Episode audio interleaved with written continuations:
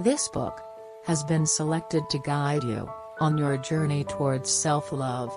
If you like it, you can get the full audiobook for free by taking Audible's 30-day free trial, just by clicking the link in the description. Enjoy. Introduction I would have started this book with an earnest question Do you suffer from low self esteem? But I already know the answer. Why? Because most people have a low self esteem. And of course they do. We live in a world where we call people who love themselves arrogant, where we encourage children to compete with one another in school, and where we immerse ourselves daily in media of all the millions of things we have to do before we are considered adequately lovable. Low self esteem, low confidence, self doubt, self hatred, shyness, guilt, shame, soul crushing depression. Call it whatever you want. The idea is the same. You, the person whose opinion should matter to you the most, don't accept yourself. Low self esteem isn't just high school girls arguing over who is fatter.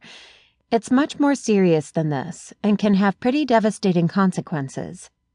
See if you can find yourself in any of the following statements. If you can, then read on. This book was written for you. You often worry about what other people think of you. And surprise, you usually assume their thoughts are bad. You feel that when compared to your peer group, you're falling behind.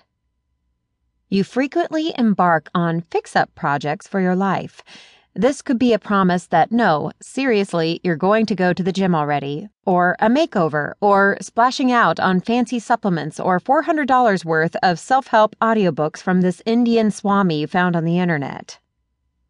You feel crushed by negative criticism. Completely crushed. Your whole day can be ruined if the cashier doesn't laugh at your joke. In the same way, the minute someone praises you, you're on top of the world again. You can think of a few things in your life that you're too old, fat, shy, lazy, uneducated, whatever, to try. So you just dream about it instead. You binge on bad food, smoke, take substances, or drink more than you know you should, thinking in the back of your mind, so what if I get liver damage? It's just me. Who even cares? You often find yourself bullied, manipulated, coerced, or going along with stuff you don't really want to do. Deep down, you feel like everyone else is a little better than you. You dream of a point far in the future where finally, finally, everything will be better and you won't suck as much as you do now. Wow, that was depressing. But did any of those seem all too familiar? If so, listen on. We're about to embark on a journey through and out of this kind of senseless self hate, one day at a time. Are you ready?